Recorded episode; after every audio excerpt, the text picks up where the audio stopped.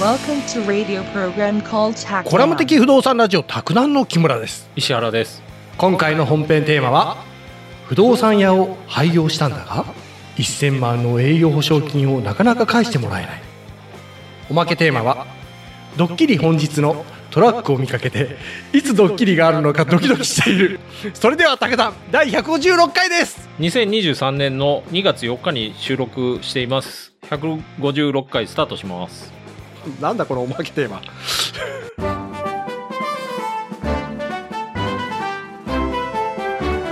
問い41をね、やっていきたいと思います。お問題をね、令和4年の問い41ですけど、宅建の。はい。うん。うん。まあ今日初めて卓談を聞く人にちらっと言うと、あの、この番組は宅建の話をダラダラとしていく番組なんで、で、今日、今日は令和4年の問い41を解いてみようかなという感じでね。はいで、この木村さんっていう人は全然宅建知らないんですけど、今日この問い41に関しては詳しくなって変えてもらおうっていう話なんで、聞いてる人もこの問い41に関しては詳しくなれるかもしれないというね。そうだねはい。あの、問題読むと、うん宅地建物取引業者の代表者が、うんその業務に関し、刑法第222号2条、脅迫の罪により、懲役の刑に処せれ処されたことを理由に、まあ、捕まっちゃったと。はあで、裁判で有罪になったと。やっちまったなはい。で、宅地建物取引業の免許を取り消された場合、うん当該宅地建物取引業者であったものは、うん当該刑の執行終わった日から5年間は、うん。供託した営業保証金を取り戻すことができないっていう問題で、へえ、これね、うん。あのー取り戻すことできるんですよ。あできるの？うん。これ営業保証金っていうの何っていうと、うん。前にちょっとやったんですけど、うん。あの、1000万とかを預けなきゃいけないよっていう話あったじゃないですか。うん。で、向こう方が損害出してるのに、うん。その業者が損害賠償しないときは、うん。その1000万、供託金ですけど、供託金から向こう方に支払われるっていう仕組みがあるっていう話で。うんう、んうんで、それが、あの、保証協会に入ったら60万で済みますよっていう話前にしたんですけど、うん。うんで、この業者は1000万預けてるんですよね、供託金を。それが脅迫で逮捕されたと。へで、有罪になったと。悪子だ。うん。そしたらもう免許取り消されるんで、うんあのー供託金取り戻したいじゃないですか。それ預けてるだけなんで、基本的に。うんんで、これどうなるのっていうと、あの、取り戻せるんですよ。で、あのーしかも、別に死刑の執行終わった日から5年間とかいう決まりはないんですよ。あああそういうのないんだねはい。うんこれ取り戻し方っていうのちょっといこうかなと思うんですけど、はあはまず取り戻し理由の発生がありますよと。まうん。あさっきのね、あの免許取り消されたとか、あはい。あとは自ら廃業したとか、ああと免許の期間が満了しても更新しなかったとか、うん。あとはね、支店を廃止したとかいうのもあるんですよね。支店は500万預けなきゃいけないんですけど、はいはいはいはい。そういう場合は取り戻しの理由の発生になりますわね。うん。そしたら、官報にうん。広告を掲載してもらう必要がある。ほそれ何っていうと、ううん。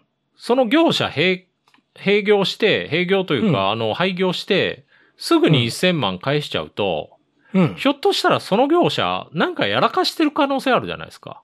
うんうんで、その業者と取りに、あの、世話になったお客さんが、うん。実は200万ぐらい損してて、その業者に損害食らってて、うんでもまだその供託金からの取り戻しというか、供託金から支払ってもらうのを実行してない可能性があるから、うんそれ、そういう人いないですかっていうのを、うん官報に広告してもらうと。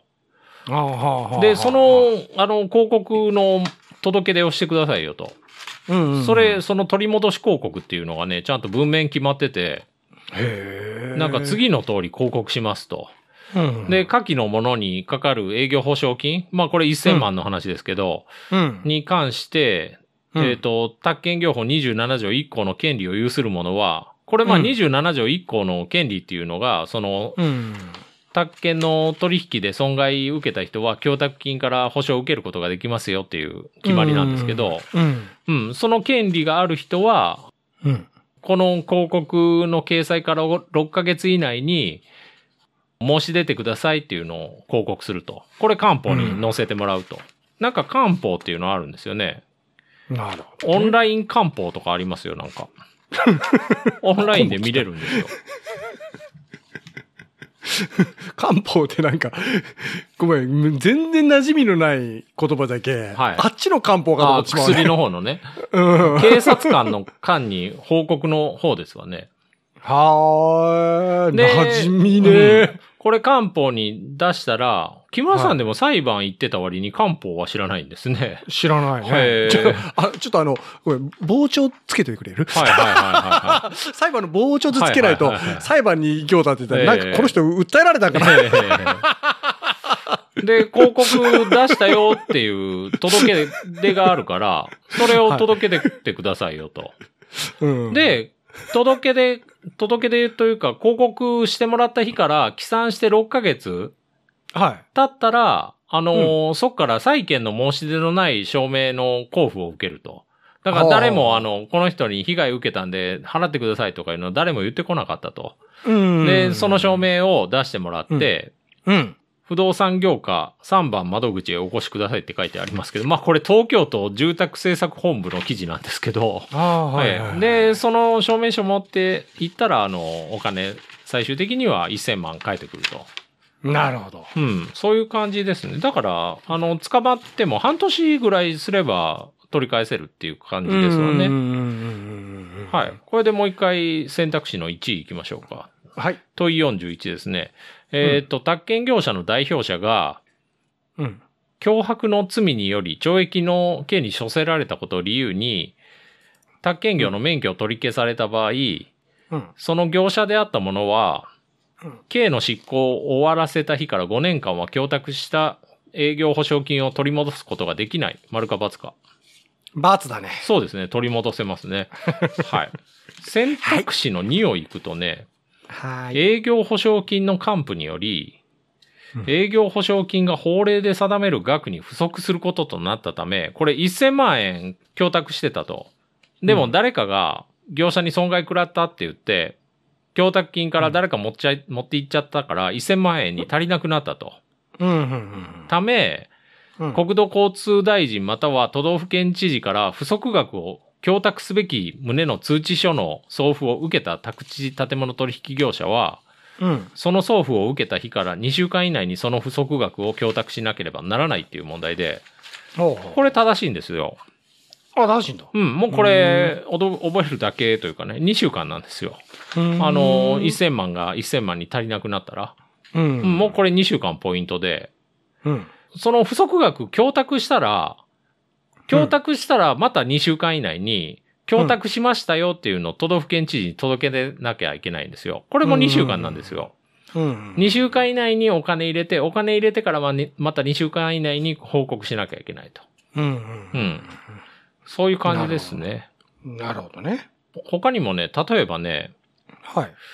あのー、500万ぐらい供託金が足りなくなったと。うん。そしたら、その業者支店が1個あるから、あ、じゃあ支店1個閉めますわと。うん。そしたら500万なくてもいいですよねっていうふうに考える人がいるかもしれないんだけど、はあ、はあはあ、それはダメですよと。もう別物なんだ。それは、またさっきの、あの、漢方に載せて、うん。500万なくしますけど、皆さん大丈夫ですかっていうのをやらなきゃいけないと。その視点は視点のやつそうなんだ、ね。う。そうそうそうそうそはあ、はあ、はあ、はあ。なるほどな。う。うん。だから、それで辻褄合わせはできませんよと。なるほど。はい。はいもうそれやろう、あの、視点閉めようと思ったら一旦先に不足してるやつを収めた上で視点廃止して、その後に取り戻しの手続き取る必要があると。う。うんん。はい。まあ、オッケー。まあ2週間っていうのがポイントですね。これちょっともう一回行きましょうか。はい。営業保証金の還付により、はい。営業保証金が法令で定める額に不足することとなったため、うん。国土交通大臣または都道府県知事から不足額を供託すべき旨の通知書の送付を受けた宅建業者は、はい。その送付を受けた日から2週間以内にその不足額を供託しなければならない。丸か×か。丸正解ですね。はい。選択肢の3を言ってみましょうか。保証協会の社員は、これ、保証協会っていうのれ60万の話ですね。ああ、はい、はい。で、、社員っていうのが業者なんですけど、うん。自らが取り扱った宅建業にかかる取引の相手方から、まあお客さんからですね、うん当該取引に関する苦情について解決の申し出が保証協会にあり、うん。クレーム入ったと。はいはい。保証協会から関係する資料の提出を求められたときは、うん。正当な理由がある場合でなければこれを拒んではならない。これちょっと噛んでいきますか木村さん、丸か×か。うん。これ、うん、拒んではならないよ。正解。これは拒んじゃダメですよね。そうだよね。あのーね、ボスに怒られたと。所属する。うんう。ん。その場合は、あの、書類ちゃん、例えばね、これ、あの、うん保証協会で、うんそ、の取引がどんな取引で、うん。どういう流れでお客が被害被ったって言ってるのかなっていうのを調べるんですよ。ああ。保証協会の業務ってそれも含まれるんですよね。うんう。うんん。だから、保証協会が、うんもうちょっとどういう取引だったの？ちょっとあの、契約書出してよと。うん。重説とかどういう書類作ってたのと。ううん。これはあの、必ず保証協会に出さなきゃいけないと。そうだよね、うん出せないよね。そうしないと。保証金なんかね。あ、そうそうそうそう。うん。これね、あのーうんちょっと記事行くとね、うん。不動産ホーム .com っていう記事で、うんあのー宅建、宅地建物取引業保証協会の仕事って、うん。二つあって、はい。苦情解決業務と弁済業務やってますよと。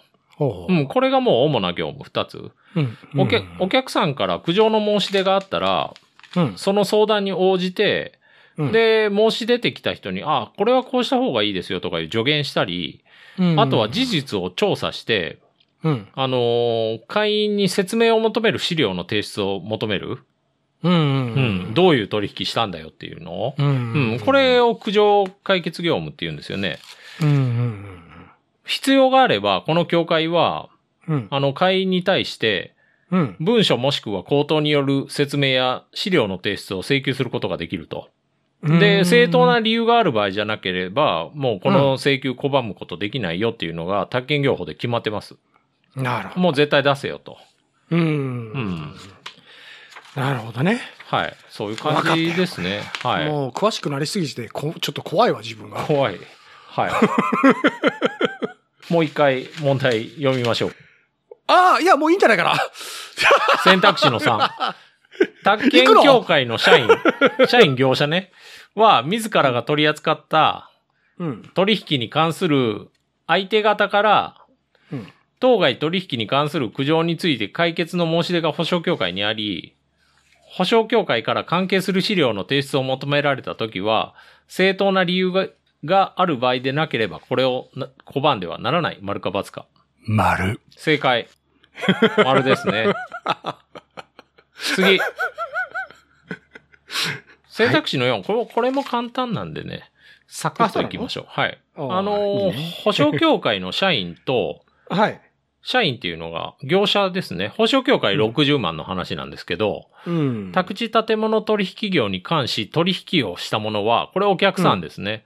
うん。と、その取引により生じた債権に関し、うん。当該社員が納付した弁済業務保証金、これ60万の話なんですけど、はい。の額に相当する額の範囲内において弁済を受ける権利を有する。60万の範囲で弁済を受ける権利を有しますか？丸か×かこれ、罰じゃないの？正解。いくらだと思います？え ?1000 万？正解。ああ、すごいじゃん。すごいじゃん。まあこれ前もちょっとやったのとは話かぶってくるんですけど、うん、自分がびっくりした。ええそう。これは、あの、60万じゃなくて、あの、うん1000万保証というかね、弁済受けられますよと。で、もし、まあ、び1000万弁済されちゃうと、うん。その業者は1000万納付しなきゃいけないと。はこれは保険じゃないんで、あ。うん。お客さんを守るための仕組みなんで、なるほどね。はい。まあ、それだけの下手なことできんな話。まあ、それはもちろんね。そうやって社会、ねあのー業界の社会的信用を高めて、うん。っていう目的なんで、はあはあそのために業。界団体が作られてるんで、なるほどね。はい。こういう話です。はいもうこれで終わりでですね。はい。すあの、ーおまけに行きたいと思います。はい。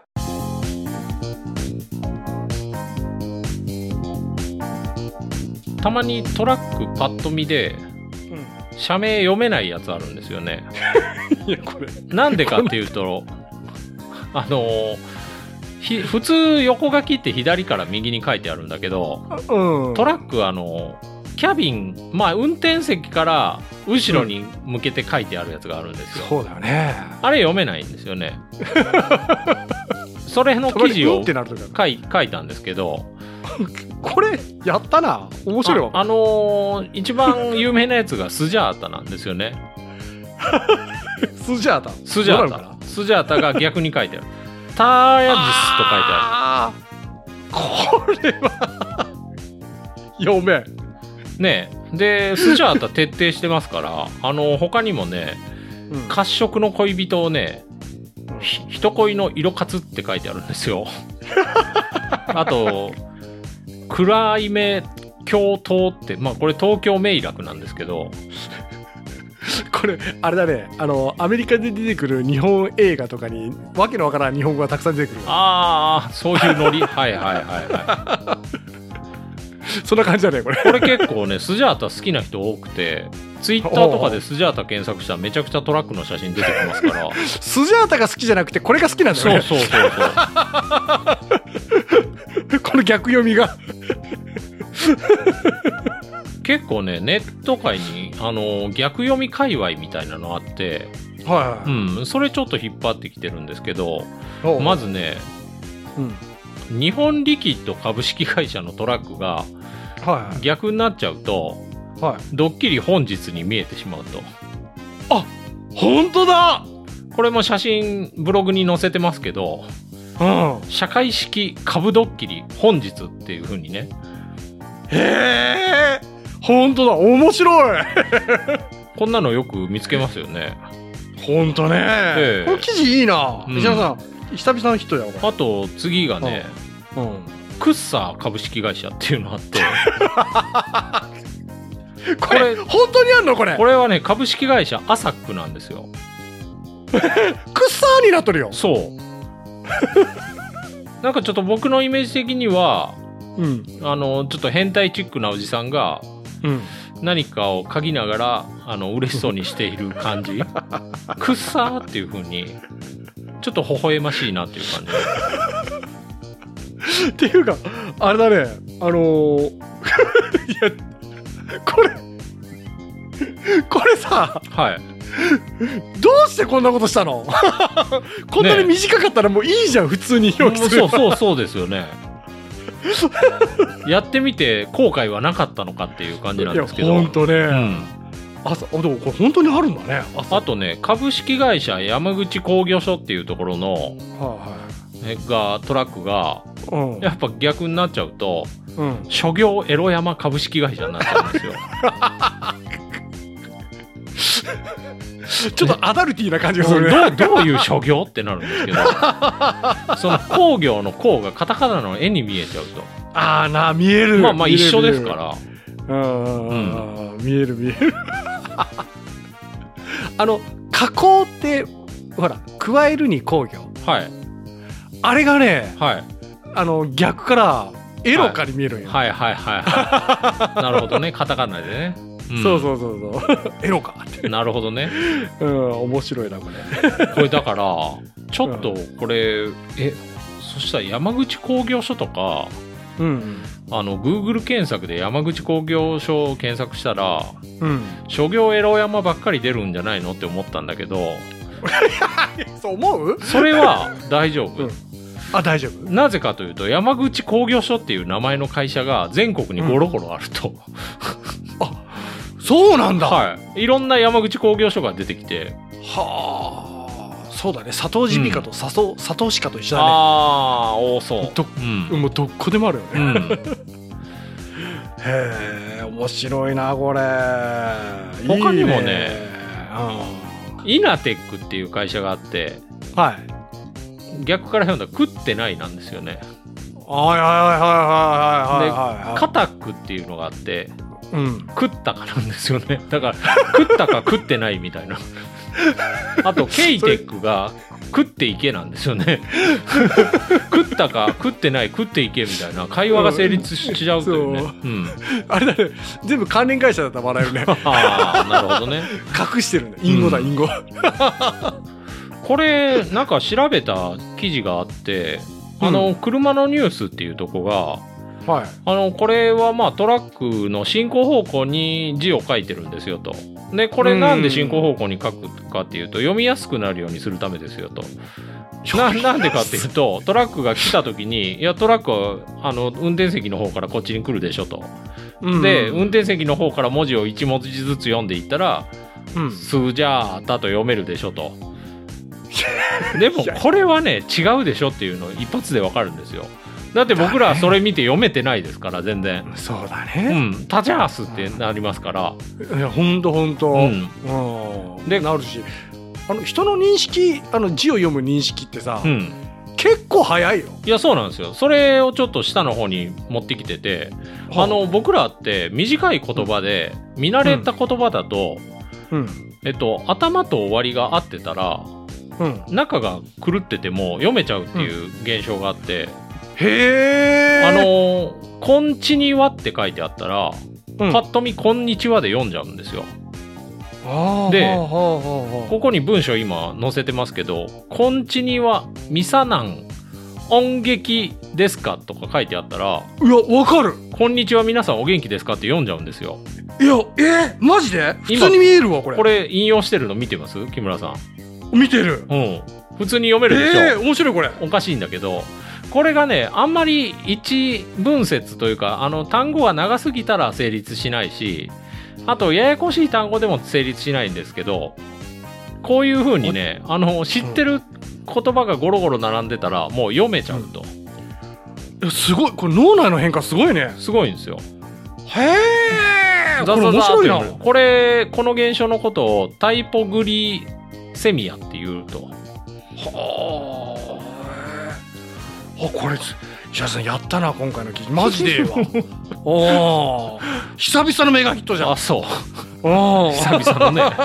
ああ、えっ、と、あ、いや、そんなことないな。はい。毎回、あの、記事をね戦時中の新。聞とか、うん。見たことある人は知ってると思うんだけどはい。昔って横書きって右から左だったんじゃないのっていうあのあそうだね風に思ってる人結構いると思うんですよ。うんでこのブログにもあの終戦の記事載せててやっぱ右から左に書いてるんですよ。うん。大東亜戦争終結の聖壇降りるみたいな。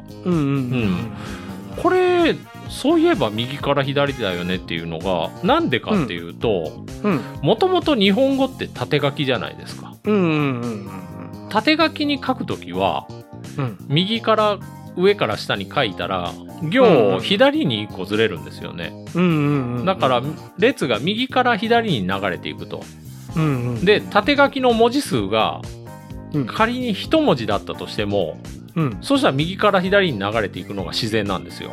うんうんうんうん。だから武道館の看板とかもうん、右から武道館って書いてあるんですよね。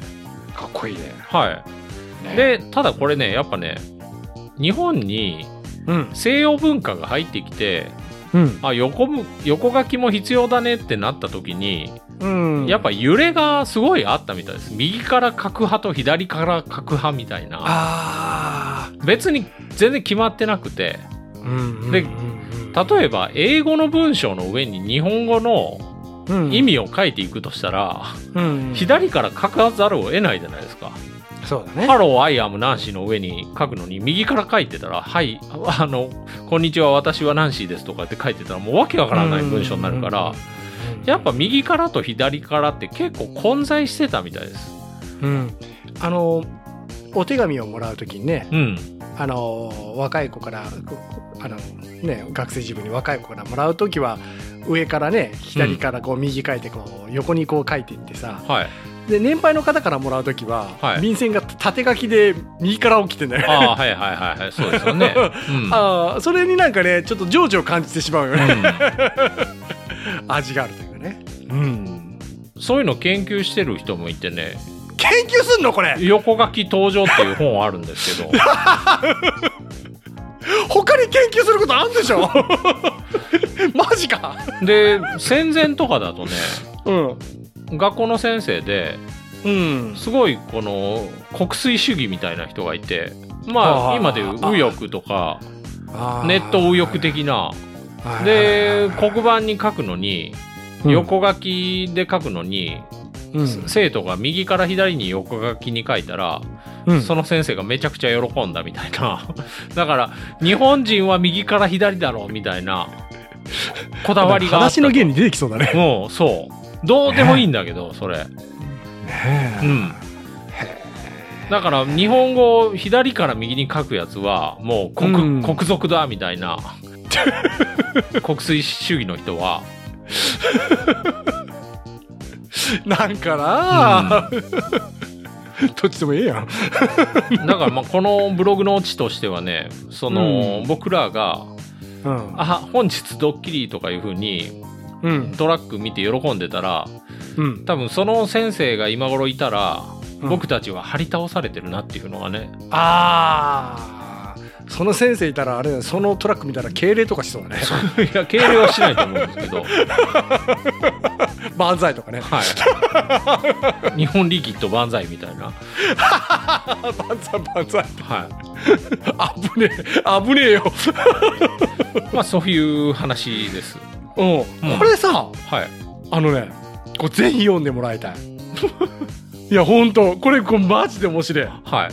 これはあの 卓談石原とかで検索したら出てきますから。うんこれはいいね、これこれはあこれこれこれもいいね。はい。これであのおまけ終わりです。はい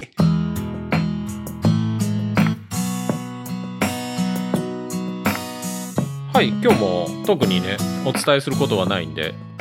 ないの、はいもうあのお願いといえばやっぱりねうん。あのちゃんと友達にスマホを借りてあの 卓談の評価をしとこうというね。ああ、はそう。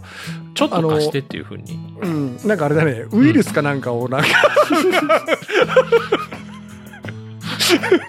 スマホに あとあのオープン LINE のオープンチャットもダラダラとはねあのやってますんで興味のある方はね LINE オープンチャット参加してもらったら、あの木村さんがそろそろ新しい写真を投稿したいっていうふうに言ってたん いでやワイの写真なんか誰も期待してないよ。そろそろ春が来るから写真を出そうみたいなことを木村さんこの間言ってたんで春はやっぱ写真だなみたいっていうかさ石原さんさなはい。あの第1回目ってあれ何月何日だったっけ？